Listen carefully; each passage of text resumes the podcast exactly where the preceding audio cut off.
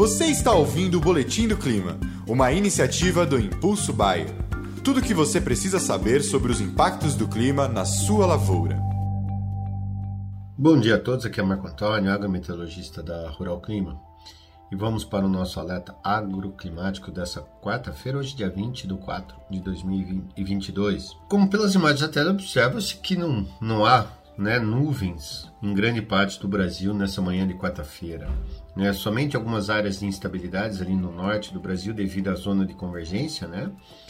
E começa a se formar aqui no sul da Argentina um centro de baixa pressão, que esse sim vai trazer chuvas. Então, a quarta-feira, né, será marcada aí por chuvas em grande parte das áreas produtoras aqui do norte, né, da região mais norte aqui do Brasil, né, e tempo extremamente aberto. Somente lá para quinta-feira, ou seja, amanhã, é que essa frente fria que hoje está aqui no sul da Argentina consegue avançar um pouco e levar chuvas a, a já para algumas áreas aqui entre o Paraguai, Argentina e é, zona oeste do Rio Grande do Sul.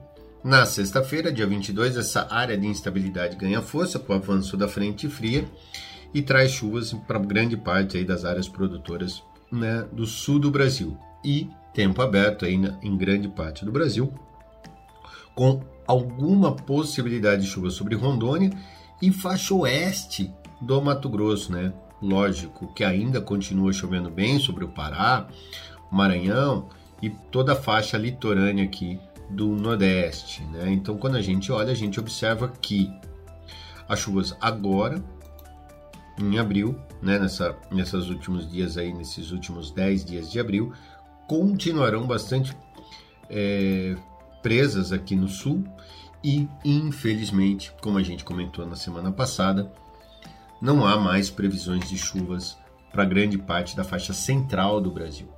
Né?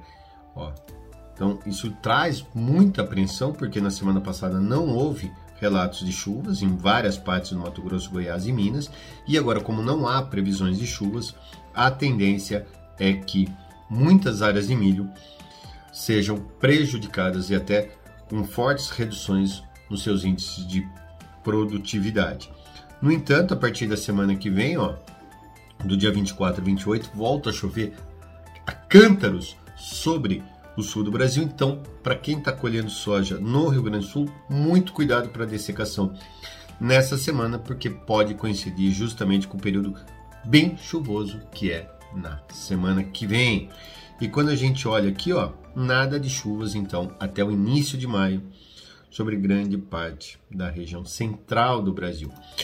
Quando a gente olha o semanal, tá? Aqui, ó, o semanal, pelo modelo europeu, a gente observa que realmente não há nada de previsões de chuvas para essa faixa central do Brasil. Pode cair uma ou outra chuva ali, coisa muito localizada, muito pontual, de muita fraca intensidade. Né? Mas o certo é que as chuvas fiquem realmente mais ao sul do Brasil e no extremo norte, devido à zona de convergência. Né? Ó, somente lá por volta do dia 10 de maio, um pouco mais, um pouco menos ali, é que há uma possibilidade, como a gente está vendo aqui, de algumas chuvas ocorrerem na faixa central. Mas mesmo assim, essas chuvas virão de forma muito irregular. E na semana, no na semana do dia 20 de maio também há uma previsão.